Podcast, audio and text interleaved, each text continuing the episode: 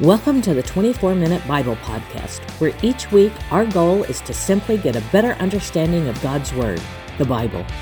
We hope you will get reading this amazing book and join us on this exciting journey. And now, here's your host, Pastor Mark Miner. Well, so glad you tuned in today. My name is Mark Miner. I'm not your professor. I'm not your teacher. I'm not your instructor. I am your tour guide. And we are seeking to navigate this incredible journey that we often call the Bible or the Word of God. So thank you for being a part of today's journey for the 24 minutes. 20 hours is all I'm asking. 20 hours over the course of a year, 24 minutes a week, and you're going to learn some things, I promise. That's my guarantee, my good housekeeping seal of guarantee to you that you're going to learn some things. And today we're looking at the book of Deuteronomy. This is episode number 70 in the entire 24 Minute Bible Podcast, but this is book number 5 of the Bible. Of the 66 books, this is number 5. 34 chapters. I don't emphasize that. Don't care that you know how many chapters are in the book. I do care that you know what's in the book and the why of the book as much as the what of the book. So today we're going to be looking at the book of Deuteronomy. Now, Deuteronomy is kind of a weird name. Some of the books of the Bible have some weird names. Some of them are names of prophets. Some of them were attached to them by English authors as they went through the Bible, that you might have a different Hebrew name, but in the Greek and the Latin, and that is the case with the book of Deuteronomy. It's a Latin word. Deuterus, it means second or two in Latin. I had 2 years of Latin. I can't recall that I remember anything much from it, but I did have 2 years of Latin in my educational process. But Deuterus means second or two. Nomos means law. If you talk about economy, that means the nomos of the echo, the law of the house, and that's what economy means, and that's the same two words or similar words in Latin. Well, we put those two words together, deuterus and nomos, and we have Deuteronomy, and it means second word or second law, or we might say it this way, the reprise. And that is indeed what this is, Deuteronomy. And here comes the key phrase. Every week I give you a key phrase, and some of them are easy to understand. Of course, Genesis is beginnings, new beginnings, all kinds of beginnings. That's the book of Genesis, easy. The book of Exodus, the key word is, key phrase is, exit. It's the exit out of Egypt, and we understand that. That's simple. Then we have Leviticus, and of course the Levites were the lawyers of the day. So Levite means law, and so the book of Leviticus is all about law. Then we talked last week about Numbers, and Numbers is about census. They took a census. Moses did at the beginning and at the end of the book of Numbers to count how many people were there. They had grown from 70 to now well over 1 million people, 603,000 fighting men, men 20 years old and older, the Bible tells us. So the book of Numbers is all about census. That's the key word for the two census in the book of Numbers. Now we come to book number 5, Deuteronomy. And it is Moses's, and here's the key phrase, it's a farewell speech. Deuteronomy is the farewell speech. It is the second word, or the last word, if you will. It's Moses's reprise. There's been some great farewell speeches throughout the course of history. I'm a baseball fan, and I think of Lou Gehrig, July 4th, 1939. I wasn't there, by the way. But his farewell speech, he had just found out about 2 or 3 weeks ago that he had developed what's called ALS. We now commonly call it Lou Gehrig's disease. And he could no longer play baseball. And so there he stands on Yankee Field with tens of thousands of people, Babe Ruth to his side and other very famous professional baseball players of that day. He's facing the 50, 60, 70,000 people there in Yankee Stadium and millions listening on the radio. And here's his farewell speech. He says, "I am the luckiest man on the face of the earth." What a powerful farewell speech for a guy who's just found out that he his life has changed with this incredibly debilitating disease, ALS or Lou Gehrig's disease. I'm also a patriot. I love our country. It's a God-ordained, providential country, greatest country ever was, and I believe ever will be, still is to this very day with all our problems. And one of our first patriots was a man by the name of Nathan Hale. And I love what he said as the noose goes around his neck and he's about to die for his country. One of the first, in September of 1776, and these are his words, I only regret that I have but one life to give for my country. I only regret that I have but one life to give for my country. What a farewell speech that we remember 200 plus years later. And then there's Dr. Seuss. I don't know if this is a farewell speech or not, but I love what it says. And Dr. Seuss's words are these: don't cry because it's over. Smile because it happened. Don't cry because it's over. Smile because it happened.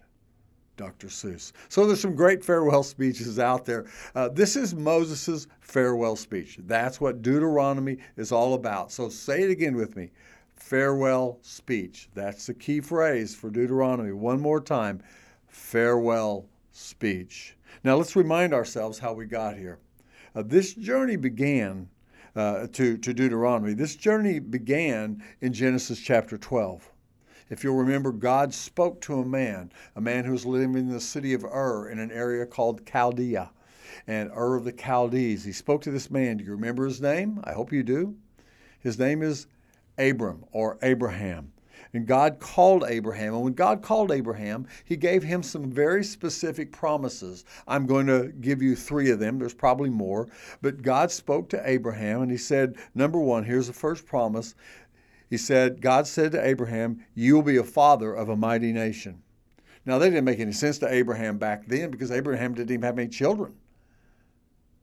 But 430 years later, after the exit and the census, and we see that what began as just Abraham and then 70 people going down into Egypt, now there's a million, probably closer to 2 million people.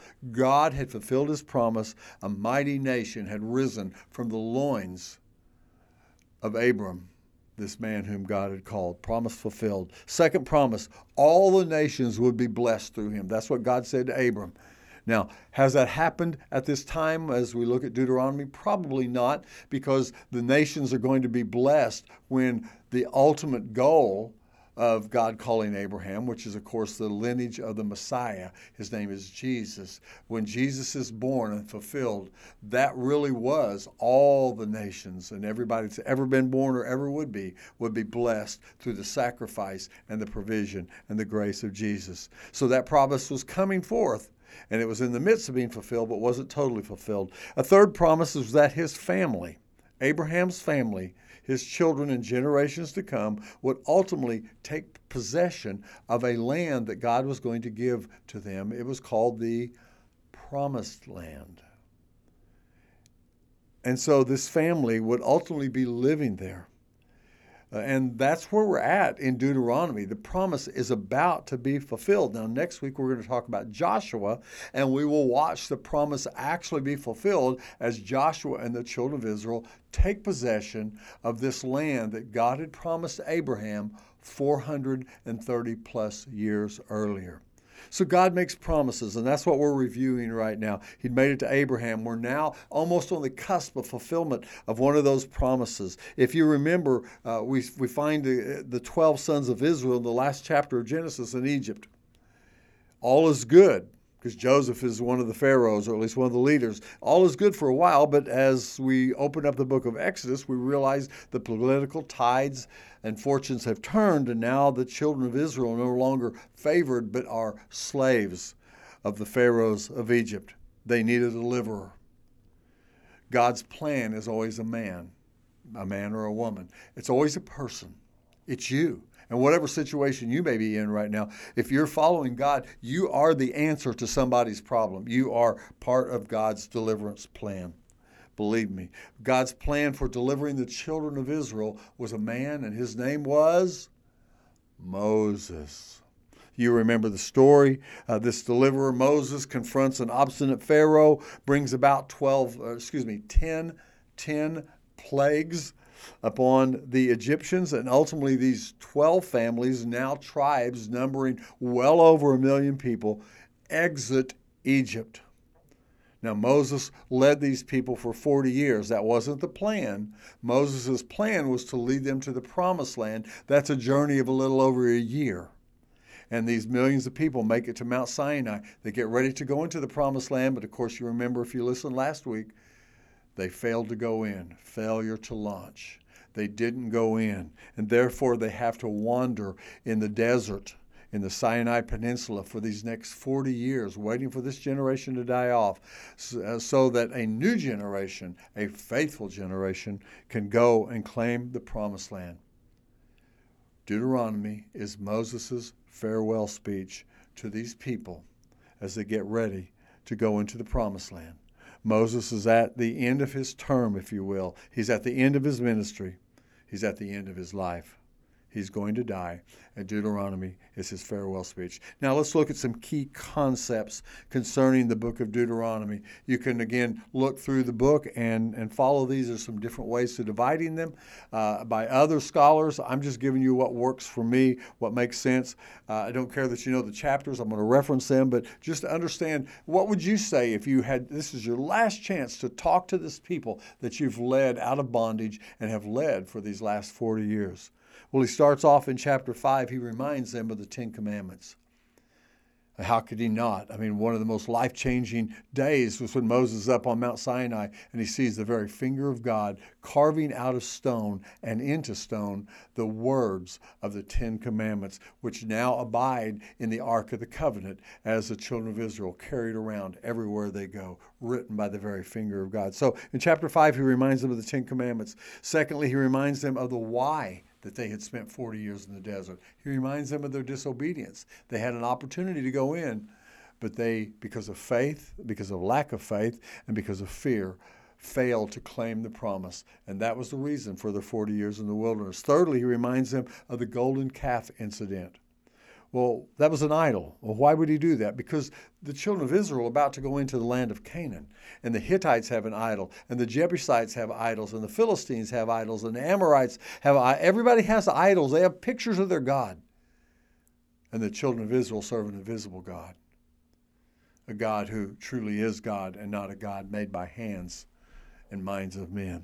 So he reminds them of the golden calf incident. Fourthly, he reminds them of the regulations in chapters 10 through 26. Moses sort of reiterates, here's the laws of society, the laws of worship, the laws of the priest and how the priesthood works, of the tabernacle, of the offerings, of societal and social relationships. So he reminds them of those through chapters 10 through 26 in his farewell speech. And then fifthly, he lays before them a choice, and we find this in Deuteronomy 27 and 28, he lays before them a choice. If you go to the Facebook, and I encourage you to do that, just to see the pictures and the graphs, but on the Facebook side of the 24 Minute Bible Podcast, I have a picture. And the picture is of these two mountains, Mount Ebal and Mount Gerizim. In between these two mountains, there's a valley. Actually, in the picture, you'll see the city of Shechem, which is built there even today. But when the children of Israel were going into the Promised Land, they walked this very valley. We would, and between them, between these two mountains, but actually they're hills. They're nothing like the Colorado Rockies or even the Appalachian Mountains. We would call them hills today. And God says he put six of the tribes on one side and their priests, six on the other side. And one side's calling down blessings. The other side's calling down curses. And the children of Israel, all 1 million plus of them, have to walk through this valley between these two very hills that you're looking at if you see the picture. Now, they have a choice. They can either turn one way and walk in the blessings of God, but if they turn away from God, they're going to walk in the curses of God. They're going to walk away from God, and things are not going to go well for them. So that God, through Moses, reminds them of that, and that's what Deuteronomy 27 and 28 are all about. Then sixthly, he reminds them or renews the covenant that they have. Many times as a pastor, I get the chance to someone who's been married 25 or 40 or 50 years, and they'd like to have their vows renewed. And that's really what Deuteronomy 29 and 30 are. It's a renewal of the covenant that was 40 years ago. Now they're renewing it again. We will do these very things that you are asking, Moses. That's what the people said. And then lastly here, there's a transfer of leadership. In Deuteronomy 31, God points to Joshua. In a sense, he hands him his staff. That's not literal, but in a sense, that's what he does. And he says, here's your leader now. So Joshua is now the one that's going to lead them in the Promised Land. The end of the book of Deuteronomy, I think, is very romantic, very intimate. Moses writes a song, whether he sings it or just speaks it over them. God speaks and sings over us. And so Moses is speaking this song over his people that he loves. They can be obstinate and hard-headed at times, just like your family and mine, just like your church and mine if you're in a church, but he loves them. And he speaks his blessing over them, and he enumerates each tribe. And that's, if you want to do a deep dive on some study, look in Deuteronomy 32 and 33 and see what he says to the nation of Issachar, or the tribe of Dan, or the tribe of Naphtali or Asher. Some beautiful things, some prophetic things that he speaks to them. And then chapter 34 is the death of Moses. Moses is gone. Now, some important concepts to emphasize here. I really believe I'm going to emphasize this first concept I'm about to say. It was an aha moment for me, and I don't have time to, on this short podcast, to go into all of it, but I've been in Israel numerous times, and one time we went down to the Sinai Peninsula. We swam in the Red Sea at a city called Eilat. You can do that today if you want. But on the way back, we stopped in the Timna Valley and went up in a mountain, and our professor, who actually was an archaeologist, trained at Harvard University, and he showed us something that it just blew my mind. And what he showed me and showed us, all of us in this group, this college group, as we were from a university, he showed us what was called proto-Sinaitic letters. They had been written by some, maybe Israelite, maybe Egyptian, but they had been written 3,500 plus years ago. And there they were, still engraved in this mountain, in the Timna Valley, in the Sinai Peninsula. Now, why am I saying all this? Well, what we learned about that day and what has transformed my understanding of the Bible is something that is very profound. If you remember, and I have a picture on the Facebook side, you can look, or hieroglyphics. If you've seen hieroglyphics, it's a pictorial-based sort of way of communicating. It's very hard to understand until we discovered the Rosetta Stone. Actually, Napoleon and his troops found that. Until we found that, we didn't have a clue how to interpret the hieroglyphics. It's all pictures. It's very cumbersome. It's hard to deal with. It's a pictorial-based style of communication. Now, I would ask you a question. Why did God leave the children of Israel in bondage for 400 years? Was he just wanting to punish them for something? Why would he do that? Well, my friends, our God works through cultures. He works through history. He works through civilizations. And something amazing was taking place during these 400 years. It's what my professor was pointing out as I looked at the mountain there in the Timna Valley in the Sinai Peninsula. For the first time, the most incredible invention of all of human civilization is the invention of the alphabet. Here's what was going on, if I can describe it to you. The Hebrew, or the word for the bull, was called Aleph. And if you can just imagine, a bull has two horns going up at sort of an angle, and it comes down to a point. Think of it this way. If you took an A and turned it upside down, there's the face of a bull. An Aleph is a bull. And rather than having pictures, they began to represent sounds with symbols. And so the A, and Aleph became a symbol. There was also another thing, a house, and a house, of course, is square, rectangular in a sense, and it might have a window or a door in it, and it's called Beth. Bethlehem is the city where Jesus was born. It means house of bread, Beth. Well, if you take the Aleph and the Beth and you put them together, you have the alphabet. And for the first time, it's called proto-Sinaitic, proto meaning the beginning, Sinaitic meaning it comes from the Sinai Peninsula. Instead of having the pictures of the Egyptians, we now have symbols that can be manipulated. In other words, we now have words. And the only way that The first 5 books of the Bible could be communicated from Genesis and creation onto the Exodus, onto the laws and all the different nuances of the things that we find.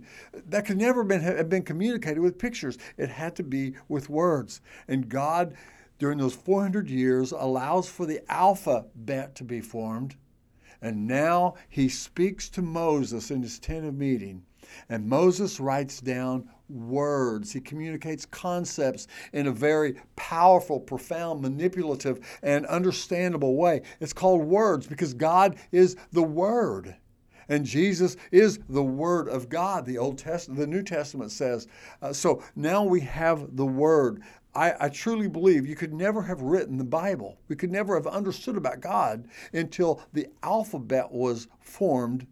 And now here's Moses writing these first 5 books of the Bible. Specific regulations, dietary and hygiene regulations, and all these things that could never have been communicated by the Egyptian hieroglyphics or the cuneiform of the Sumerians. But now we have these letters. If you want to look at Psalms 119 sometimes, it's broken down to all the letters of the Hebrew alphabet, and you'll at least begin to get an idea of the different symbols as they are now in the Hebrew. But it became the basis of our alphabet and the 26 characters that we represent in English today. Profound things, all taking place during the time of Moses and the children of Israel being in bondage. God has a plan, and he works it out in his own time and to his own purpose. It's amazing to me. Let's talk about the Torah for a minute. It's also called the Pentateuch. Penta means 5, and that's a Greek word. But the Jews would call it the Torah. The Torah is the first 5 books of the Bible. Oftentimes in the New Testament, you will hear Jesus refer to the law and the prophets. Well, the law is the first 5 books of the Bible, or the Torah, and the prophets is everything else in the Old Testament. The law and the prophets. So the books of Moses are called the Torah, or the books of the law. Let's talk about Moses for just a moment to close out here. Moses was an incredible man. He was God's chosen man. And Moses experienced some incredible things. But was Moses real? If you go to seminary, especially what I will say is liberal thinking, higher form criticism, and they'll say, oh, Moses didn't write the Old Testament. It's just a compilation, those first 5 books of the Bible. Who knows who wrote those? Probably 1,000 years after Moses was dead. I'm sorry, my friend. I don't accept that at all.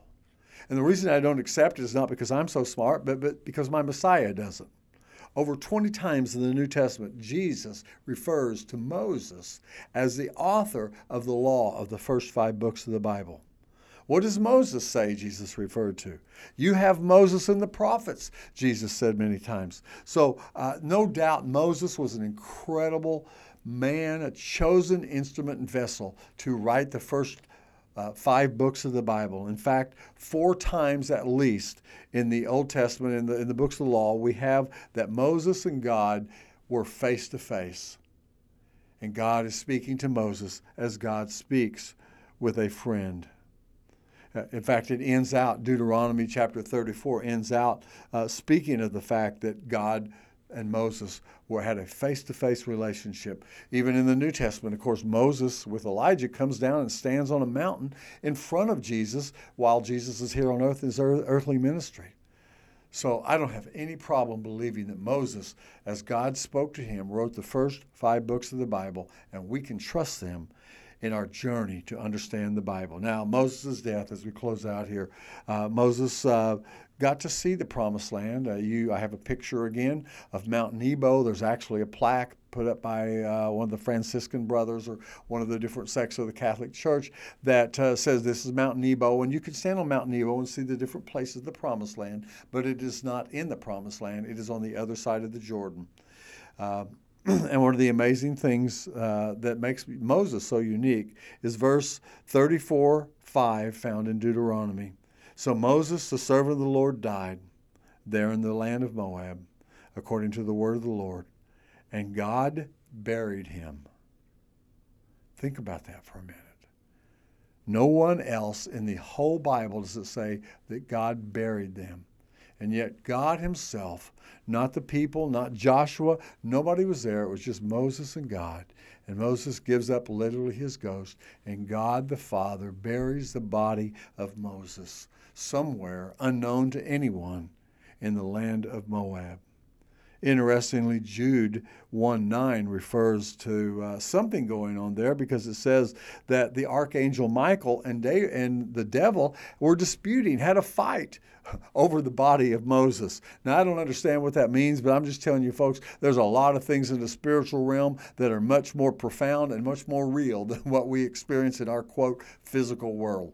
Fake news, hey, we have a fake life sometime, but what God says and what God does in the spiritual realm is real. Okay, key memory verse. Each week for the last 4 weeks and now in week 5, I'm giving you one short verse. I encourage you to memorize these verses. It's not hard. You already know this verse because the Pharisees asked Jesus, what is the most important commandment at all? And Jesus quoted this verse in Matthew 22. We find it in Deuteronomy 6:5. Love the Lord your God with all your heart, with all your soul, and with all your strength. Love the Lord your God with all your heart, with all your soul, and with all your strength. Deuteronomy 6:5. So that's your memory verse. All right, class is almost over. The tour guide's about ready to step back into the van and head on back home for some lemonade. But we've had a hot and dry and dusty but productive journey, I trust. But let me just say this in closing. Next week, we'll talk about Joshua, but also next week, I am going to provide for you in some different formats. Here it comes, a test. Oh, I know you didn't sign up for a test. But look, folks, if you're learning something, you need to evaluate it. You need to test yourself. It's going to be fun. It's going to be a great review. And so I'm going to be giving you a test over the first 5 books of the Bible. If you want to take that, it's an open book, open life test. Just have at it. It'll be fun. I will say this, though. I'm working on some kind of a prize. I know you like rewards. So I'm going to work on some kind of a prize so that if you email that to me at the 24-minute-bible@gmail.com, I'll say more about that next week. If you email it or get it to me in some form or fashion, I'm going to try to reward you for your efforts. Just because you can have something, that way you can have a plaque, something to eat, something to wear, a new car. I don't know. We'll have something, but you'll enjoy it. Hey, thanks for listening today. Next week, as I said, episode 71. My goodness, it's been 71 weeks we've been doing this. We're going to look at the book of Joshua. So thank you for the journey today, for being a part of it. I trust you learned some things and tell some other people about this. Write a review if you would. That helps Facebook and your Spotify and whatever format you use for your podcast. It helps them to know that people are listening and they'll promote it in some ways. I don't know what that means, but my people tell me that's a good way to get it out. So let some people know about it. Tell them you like it if it's been helpful to you. Thank you so much. Have a great, blessed week. Look forward to talking with you again next week. Thank you so much for listening to the 24 Minute Bible Podcast. If you enjoyed this episode and look forward to continuing this journey to understanding the Bible, please subscribe to our channel. And if you would be so kind, share it with your friends who might enjoy it. We would also love it if you would leave us a review. It really does help us. Join us next week for another episode as we work our way through the Bible book by book. Have a blessed week.